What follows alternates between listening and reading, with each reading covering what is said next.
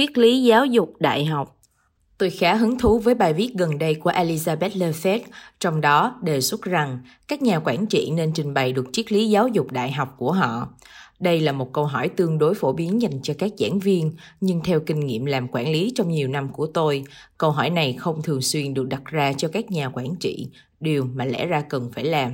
Tôi nhận thấy có một vài điểm đáng chú ý trong câu hỏi này. Ở cấp độ rất cơ bản, câu hỏi trên sẽ giúp lọc ra những người không có triết lý giáo dục trong đầu. Không thể võ đoán khả năng phản tư duy vào trình độ học vấn của một người. Trong bối cảnh này, việc người quản lý có khả năng nhìn được bức tranh toàn cảnh rất quan trọng vì trong nhiều trường hợp, họ phải đưa ra quyết định nhanh chóng dựa trên nguồn thông tin hạn chế. Đó chính là những khi chúng ta có xu hướng phản xạ theo bản năng, nhưng thật ra bản năng đó được hình thành từ các nền tảng đã được tập hợp từ lâu bên trong bạn.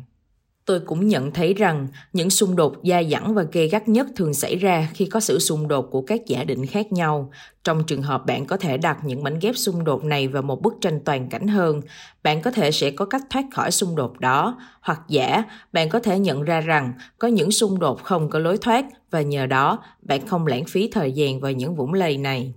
Ví dụ, nếu bạn xem giáo dục đại học là lợi ích của cá nhân thì bạn sẽ đưa ra quyết định khác với khi bạn coi nó là lợi ích của cộng đồng. Nếu bạn xem giáo dục đại học là người bảo vệ những chân lý vượt thời gian của văn hóa cao cấp thì bạn sẽ có những ưu tiên khác khi coi nó là phòng nhân sự của nền kinh tế.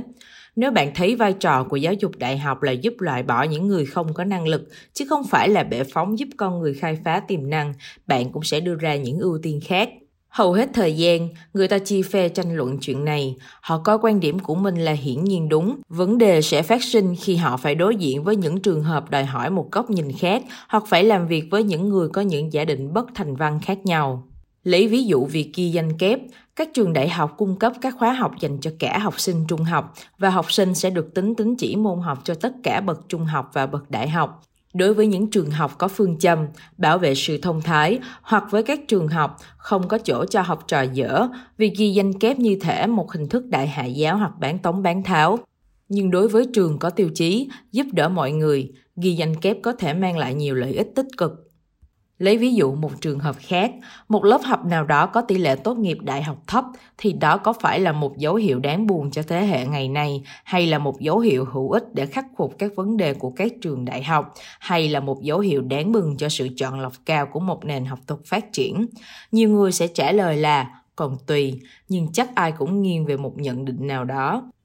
Nếu một trường đại học thực hiện các cải cách để tăng tỷ lệ tốt nghiệp, thì liệu trường đó có đang giúp cộng đồng tốt hơn bằng cách trang bị cho sinh viên nhiều công cụ để thành công, hay trường đó đang làm giảm giá trị tấm bằng của mình? Câu trả lời của bạn cho tình huống này sẽ chỉ ra xu hướng hành xử của bạn khi gặp vấn đề tương tự. Nếu theo dõi tôi đủ lâu, bạn đọc có thể nhận ra tôi đã từng là người ủng hộ các trường học không có chỗ cho học trò dở, và giờ thì tôi đã thay đổi góc nhìn khi có nhiều trải nghiệm thực tế hơn. Tôi rất ủng hộ việc giúp mọi người khai phá tiềm năng của họ. Điều đó có nghĩa là tôi coi khoảng cách thành tích giữa các chủng tộc là một sự công kích, là hệ quả của sự thất bại của các trường đại học. Tôi coi thành tựu, merit, là một thuật ngữ được bồi đắp dần từ các hiện thực xã hội, thường phản ảnh khoảng cách giữa vốn xã hội và sự phân cực của nền kinh tế. Tôi cho rằng tài năng tồn tại trong mọi tầng lớp kinh tế, không phải ai cũng đồng ý kiến với ý kiến này. Cách tiếp cận của tôi có thể không hấp dẫn với một trường đại học chỉ dành cho một số tầng lớp nhất định, nhưng nó lại khá phù hợp với các trường cao đẳng cộng đồng. Tuy nhiên, theo quan điểm của Lefebvre, nội dung của triết lý không quan trọng bằng khả năng diễn đạt triết lý đó rõ ràng, hoặc tốt hơn nữa là khả năng đối lập nó với các triết lý giáo dục khác đang tồn tại. Khả năng này sẽ giúp xây dựng sự đồng thuận giữa các trường phái tư tưởng khác nhau, giúp tìm thấy những điểm trùng lắp như một biểu đồ ven và giúp cho các sáng kiến khác nhau có thể bổ sung lẫn nhau. Nếu không suy nghĩ thấu đáo, bạn sẽ dễ bị lạc hậu về tư tưởng hoặc rơi vào tình trạng vừa nhấn ga vừa đạp thắng, biết mình đang làm gì tỷ lệ thuận với mức độ thành công với nó. Điều đó càng đúng hơn khi bạn chuyển sang làm công việc quản lý.